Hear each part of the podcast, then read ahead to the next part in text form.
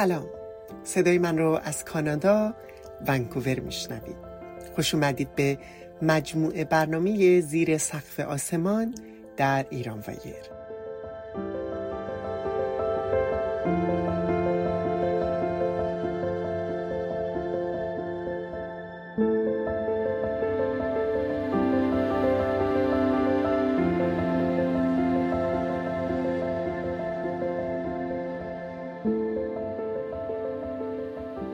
من شایا گلدوست در این برنامه روایتگر زندگی انسانهایی هستم که شاید کمتر اونها رو دیده باشید یا کمتر شنیده باشید و یا کمتر فهمیده باشید.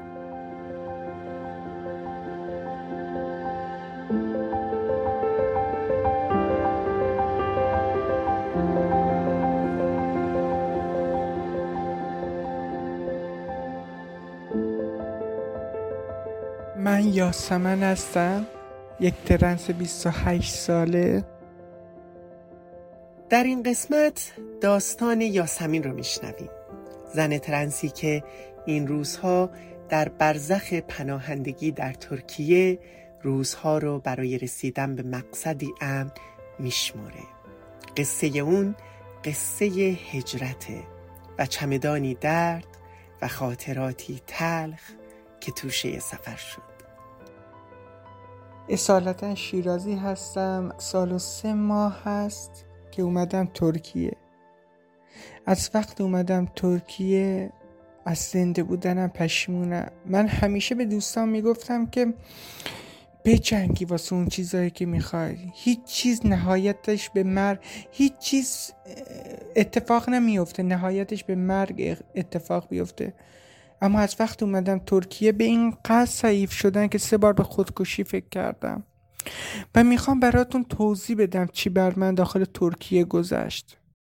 من الان 28 سالمه و از دوازده سالگی خودم رو شناختم و بیشتر از 15 17 ساله که خودم رو پنهون کردم چون که داخل یک منطقه بسیار کوچیک یک شهرستان بسیار کوچیکی از اطراف شیراز به دنیا اومدم. پر از سنتی بودن و جز یک مرد و یک زن نمیشناختم و از اون چیزی که بودم میترسیدم بگم. تا من حتی رفتم خدمت سربازی همه کاری کردم که متوجه نشن. تا می‌خواستن زنم بدن حتی من خواستگاریم رفتم.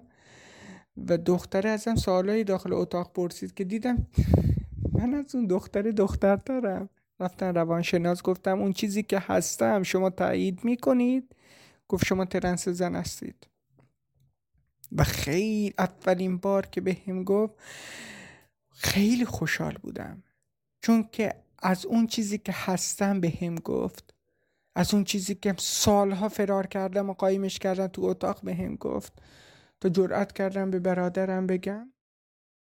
اما ترکیه نه امنه و نه آزاد و بیشمارن انسانهایی مثل یاسمن که به امید فردایی بهتر شب رو به صبح و صبح رو به شب میگذرونن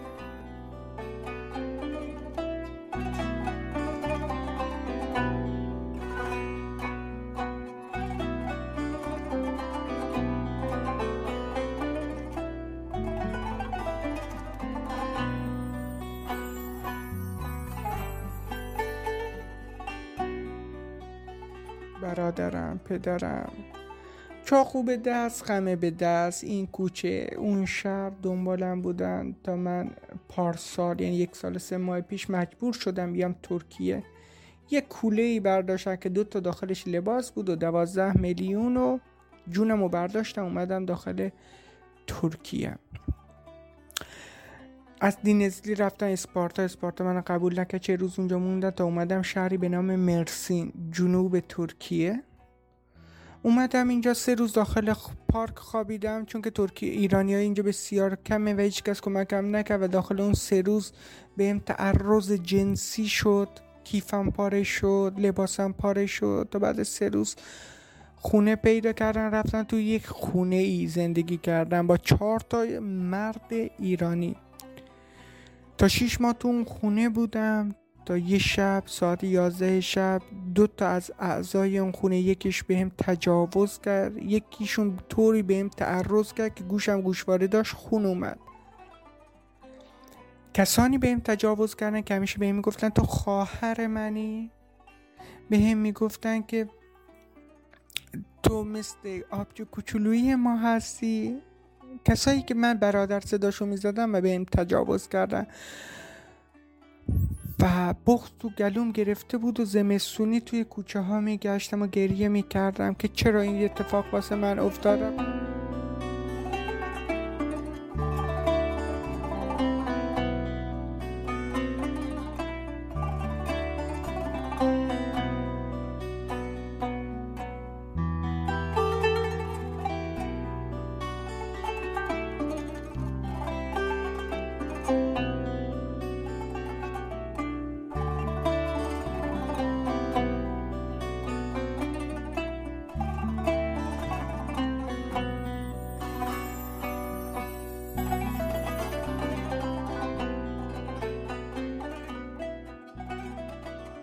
صابخونه من گفت وسایل جمع کن و برو. گفتم من داشت باد و بارون میومد گفتم تو این باد و بارون داخل این زبانی که بلد نیستم تو این پولی که ندارم کجا برم؟ گفت هر جا که می‌فهمی برو فقط از این خونه برو. تا یکی می‌خواست گوشیمو برداره من آرایش کرده بودم. ظاهرم خانمانه بود ولی مشخص بود ترنسه مثلا زن نیست. اومد گفت به همین صورت. نشسته بودن گفت گوشیتو بده. گفتن نمیدم. گفت گوشیتو بده می‌خوای زنگ واسه سیفگیریم بزنن. یه ترکی بود. گفتن نمیدن نمی‌تونم ببخشید. چون ظاهرش خیلی بد بود یعنی ظاهرش مشخص بود نرمال نیست. یکی زد تو صورتم. من شک شدم. تا سرمو بالا گرفتن دوباره زد پس گردنم. یکی اومد جداش کرد. و به این فوش جنسی داد. ببخشید تو فوش. مثلا رسمی میگم. مثلا به این تو فاحشه ای و تا یه قسمتی اومد دنبالنت خودم رسوندم. به که خونه دوستان و به اونجا پناه بردن دیگه. شب همونجا خوابیدن. تا صبح دیگه رفتم خونه. این اتفاق دو بار برام افتاده. دقیقا تقریبا شبیه همین. به یه بهونه میان کتکت می‌زنن. به یه بهونه می‌خوان کتکت بزنه اما این سیلی و پس گردنش خیلی محکم بود و پر از وحشت بود مخصوصا تعقیب که می‌کرد اما چی شد؟ در ایران به یاسمن چه گذشت که ترک خانه کرد؟ 26 سال زندگی کدوم کاسه صبرش رو لبریز کرد که از خونه، خونواده و شهر و وطن فرار کرد؟ روزهای کودکی. اون روزها که نمی‌دونه زندگی چه خوابهایی براش دیده. من داخل یک خانواده بسیار سنتی و بسیار مرد سالارانه به دنیا اومدم. پدرم چون پسر گیرش نمی اومد مادر منو گرفت.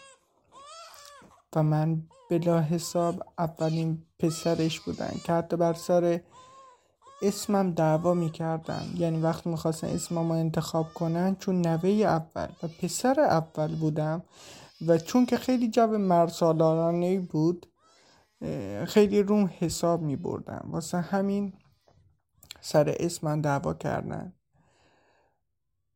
من داخل من یادم پنج یا شیش سالم بود. که با دخترای قوم بازی می‌کردم. وقتی عروسی بود جشنی بود کتک میخوردم. می‌رفتم منو میبردم به زور تو جمع پسرونه. یه کوشه منزوی می نشستم پسرا می رقصیدن نمی پسرا شادی می کردن به هیجان در نمی, آورد نمی اومدن دنبال فرصت بودم داخل اون سن پنج سالگی که برن دوباره با دختره بازی کنم. و می‌رفتن باشون میرقصیدن بازی می‌کردن. لباس دخترونه میپوشیدن حتی روسری خیلی دوست داشتم. اما باز کتک میخوردم. واقعا کتک میخوردم. مثلا یادم مامانه تنبیه هم می‌کرد تو اتاق و می‌گفت این زشته. نباید این کارا بکنی. داخل اون پنج سالگی من کتک خوردنم شروع شده بود. و داخل ذهنم این می‌گفتم. یعنی قدرت تکلم آنچنانی نداشتن که به زبون بیارم نه اینکه ترس داشته باشم قدرت نداشتم. می‌گفتم چرا اینا منو می‌زنن؟ من چه فرقی با اون دختر دارم؟ چجور اون لباسا اون میپوشه مشکلی نیست من میپوشم کتک می‌خورن چجور اونا میرقصن مشکلی نیست؟ یعنی فکر نمی‌کردم من یک جسم پسرونه ای دارم. اصلا به جسم پسرونه توجه نمی‌کردم.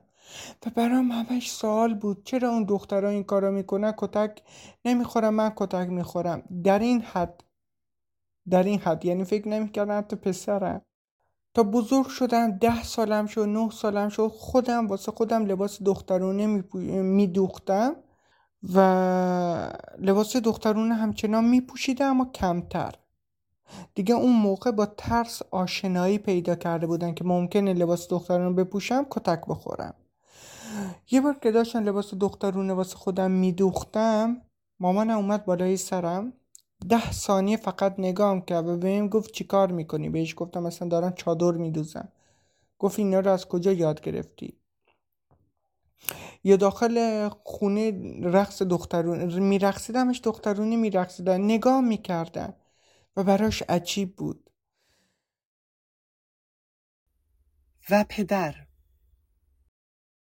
و بابام کتکم می‌زد. خیلی می‌زد. بابام خیلی منو کتک می‌زد. یادم صدای استخون شکستن و مثلا دستم بابام شکون پیشونیم و مامانم شکون پامو برادرم شکون خیلی کتک میخوردم. بسیار بسیار. بابام به می‌گفت تو خال زنکی. چون که با دخترا بودی مادر بزرگ نازت خریده و یا با دختر بازی می‌کرده اینجوری بار اومدی. بزرگ شدم تا سیزده سیز... سوم راهنمایی بودم ببخشید. سوم راهنمایی بودم. لباس دخترونه پوشیده بودم. بابا منو دید. خیلی منو زد. بسیار منو زد.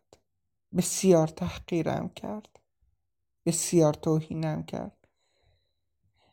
یادم بعد از اون دیگه واقعا ترسیدم از این همه کتک و تنبیه و زندان شدن. دیگه دخترانگیمو به مدت ده سال فقط تو اتاقم نگه داشتم.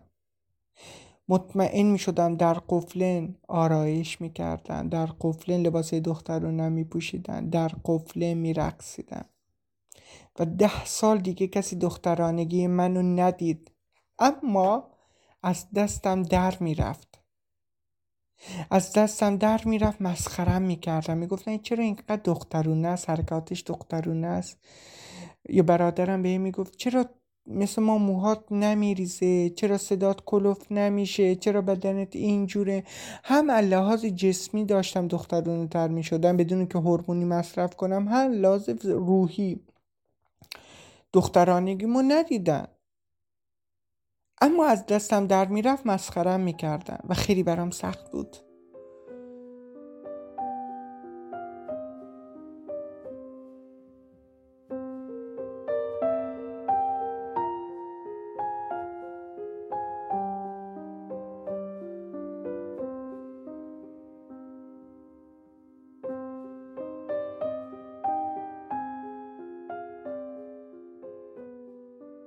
تا شدم دوم راهنمایی عاشق یه مردی شدم. ولی نمی‌دونستم عشق چیه.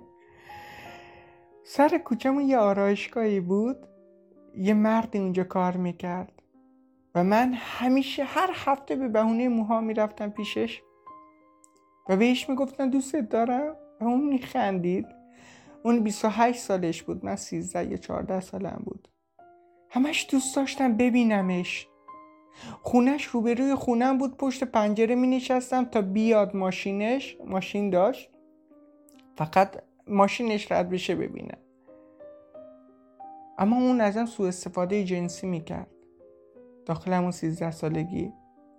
و حتی کل بدنم تا راست نافش بودم. یعنی اینقدر قدم کوچکم بود اینقدر ضعیف بودم. اون مرد کاملی بود. اون سن الان من بود.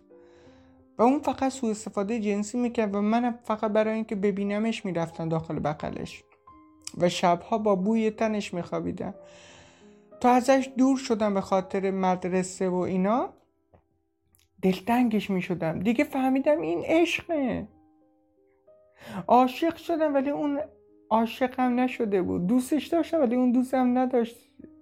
اون فقط منو واسه وسیله جنسیش بودن. اون عشق تنها عشقی نبود که یاسمن در زندگی تجربه کرد. هرچی میگذشت عشق اونو با خود واقعیش بیشتر آشنا می‌کرد. با هویتش تمایلاتش گرایش جنسیش هاش و این دنیا نه تنها برای دیگران بلکه برای خود یاسمن هم ناشناخته بود. شدم سوم دبیرستان بود دقیقا سوم دبیرستان بود. عاشق شدم. عزیزم عاشق یه پسری شدم. و اونجا پی بردم هم لحاظ روحی هم لحاظ جنسی. تمامی گرایش به پسر داره هیچ حسی به دختر نداشتم. و به خاطر اون اون انسان یه بار مست کرد منو می‌خواست در اختیار یک از دوستاش بذاره و من قبول نکردم و درگیری پیش اومد. صورت من خورد به یک پنجره ای که دزگیر داشت. هنوز جای زخماش رو صورت من و صورتم 43 تا بخیه خورد. و فشار بر من بیشتر بیشتر شد. چون این به دادگاه و پاسگاه رسید و خبر خانوادم رسید و خانوادم بیشتر منو تحت نظر داشتم و روزگارم برام سخت شده بود. تا به این بعد وقتی دانشگاه تموم کردن رشته حقوق خوندم تا می‌خواستن زنم بدم و به هم برادرم این گفت گفت که زن بگیری درست میشی. یه بار مردونه وایسا یه بار اینقدر شل نشو. هنوز درباره واژه‌ای به نام ترنس آشنا نشده بودم. فقط همجنس بازی رو میشناختن نه همجنس گرایی رو تا گفتم می‌خوام برم خدمت. برای اینکه زن نگیرم فرار کردم رفتم خدمت.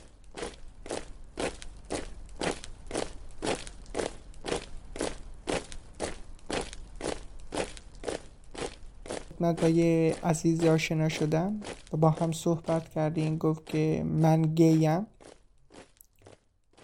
و به این گفت تو هیچ گی بودنی در تو نمیبینش. تو ترنس نیستی؟ من چون که خیلی میترسیدم از این واژه ها چون که خیلی برام بد توضیح داده بودن مثل چیزایی هست به هم جنس بازی و اینا. گفتن نه من نرمالم. من زن می‌گیرم. بعد خدمتا زن می‌گیرم درست میشم. تو خدمت خیلی گریه می‌کردم تو تنهاییام و نمی‌دونستم چرا گریه می‌کنم. به یکی گفتن گفتن که من خیلی گریه می‌کنم تو خدمت. چرا اینجوره؟ گفت چون که تو روحیت بسیار لطیفه و این جو بسیار سنگینه و این جو مردونه به روحیه لطیف تو نمی‌سازه و فهمیدم درست میگه. خیلی گریه می‌کردم. از اسلحه خوشم نمیومد یادمه میخوابیدن لمسم می‌کردن. مشخص بود متفاوتم. تا یک هفته بود خدمت تموم بشه فرمانده من منشیش بودم. به این گفت تو نرمال نیستی؟ اگر یه هفته به خدمت نمونده بود تو رو تبعید می‌کردم. فلان جا. گفت من آخوندهای خوبی رو می‌شناسم و اگر می‌دونی ترنسی دقیقا این جمله رو گفت اگه می‌دونی ترنسی تو رو دکترای خوبی می‌شناسن با شوک تراپی می‌تونن درمونت کنن با آخونده می‌تونن درمونت کنن. من بیشتر ترسیدم گفتن نه من اینجوری نیستم. من نرمال هم نرمال هم. و نرماله یعنی باشه یعنی فکر می‌کردن خ... مثلا من خود آنرماله. اینجوری بهشون می‌گفتن. خدمت. ازدواج اجباری قصه تلخیه که در بین خیلی از اعضای جامعه رنگین کمانی مشترکه. مخصوصا اونهایی که در فضایی با قدرتهای سنتی و مذهبی بیشتر زندگی می‌کنن. و یاسمن یکی از اونها بود. تموم شد. مشغول کار شدن. دوباره خانواده می‌خواستن بهم درباره زن و زن گرفتن اینا به هم گیر دادن. اولی قبول کردم بهونه آوردم جدا شدم. یعنی فقط خواستگاری بوده. دومی قبول کردم بریم واسه دیدن بهونه آوردم کنسل کردن. تا رسیدیم سومی. دختره هیچ مشکلی نداشت. هم خوشگل بود هم درس خون بود هم خانواده خوبی بود. و هم چیزی نمی‌خواست. و من افتاده بودم داخل سیاهی. خانمه داخل دختره داخل اتاق به می‌گفت که آقایم. چندش همی شد. به این گفت دوست دارن ریش سیبیلیت کل گردنت رو بپوشونه اینجور کنی اونجور کنی. من همه اینها همون موقع پارتنر داشت از پارتنر می‌خواستن گفتن خدایا من چمه؟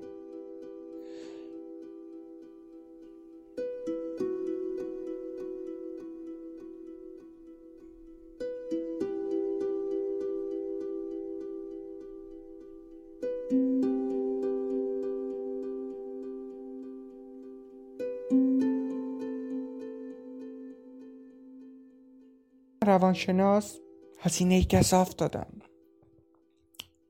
بهش گفتم که من میترسم بگم ترنسم. تا تقریبا ده یا دوازده جلسه با هم وقت گذاشت. به این گفت شما ترنسید. اما با با خانوادت بیای. یعنی با پدرت مادرت. گفتم امکان نداره. برادرم اومد. تو محل کارم بهم گیر میدار که هرچه زودتر با ازدواج کنی. اونا انگار که فهمیده بودم میترسیدم بهش گفتم من ترنسم و این گواهی ترنس بودنمه. درد سرم شروع شد. فرار کردم از خونه. رفتم پیش دوستم تو یک شهر دیگه و برادرم تهدید جسمی می‌کرد. و پدرم تو شهر میگشت پیدام نمی‌کرد. به دروغ ازم شکایت هم که برادر 15 سالن که من گروگانش گرفتم و کتکی زدن که از دادگاه برام زنگ زدن گفتن شنبه نه تیر. آره نه تیر بابی خودتون داد دادگاه حاضر کنیم. اون موقع دوشنبه بود برام زنگ زدن. بلیت گرفتم پاسپورتم رو برداشتم با یک کوله دو تا لباس دو تا شلوار اومدم ترکیه. جونم رو برداشتم با دو تا لباس هیچی نداشتم. تا اومده اینجا عزیزانی مثل کلیسای من مسیحیم من با افتخار مسیحیم و از کلیسای ترکیه کمکم کردن.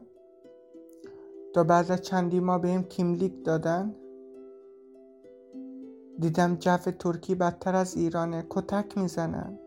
تحقیر می‌کنن کار نمیدن خونه بهت نمیدن. علاوه مشکلاتی که ایران داشتم اینا پلاس شد روی مشکلاتم شد مشکلات الپلاس.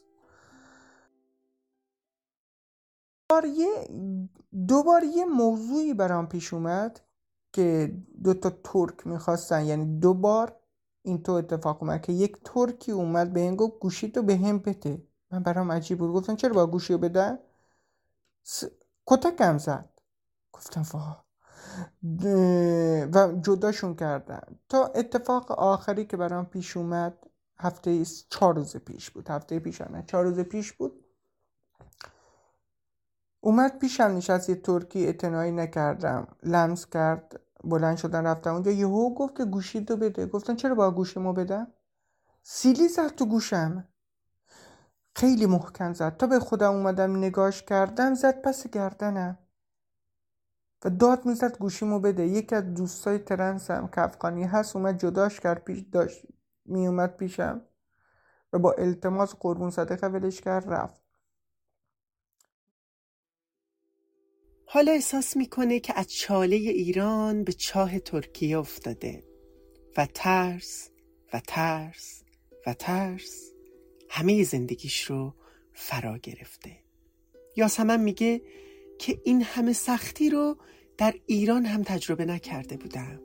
این روزهای سیاه سیاه تر از قصه زندگیم حتی در ایرانه. آرایش می‌کنم ماسک می‌زنم. ساعت های ساعت هشت نو به بعد از خونه مثل امشب نمیرم بیرون میترسم. یا با ماسک میرم کارم انجام میدم؟ به سختی کارگیرم میاد من. من روزها باید بگردم تا کارگیرم بیاد. اون کارگیرم میاد خدا شاده حقوق بسیار مثلا اگه دیویست لیر بگیرم به من صد و پنجاه لیر میدن صد و چل لیر میدن.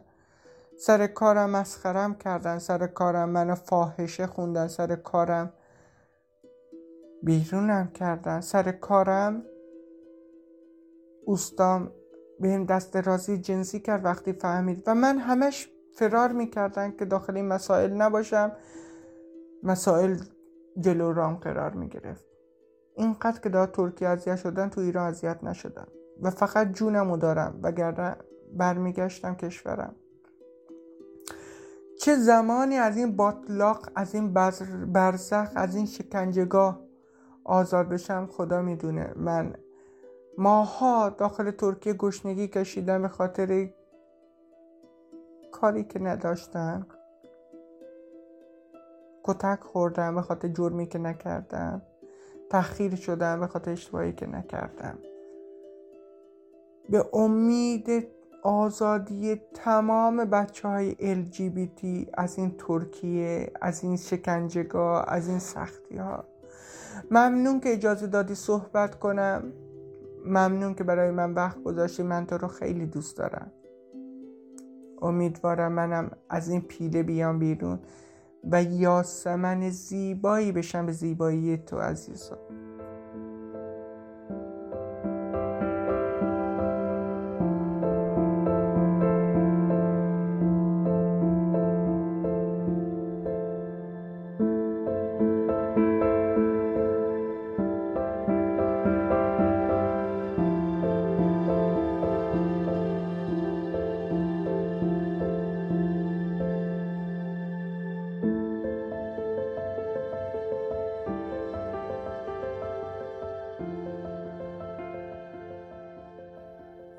از ما قصه ای داریم.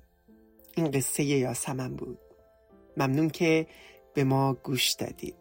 تا برنامه بعد و قصه دیگه زیر سقف آسمان لحظه هاتون رو زندگی کنید.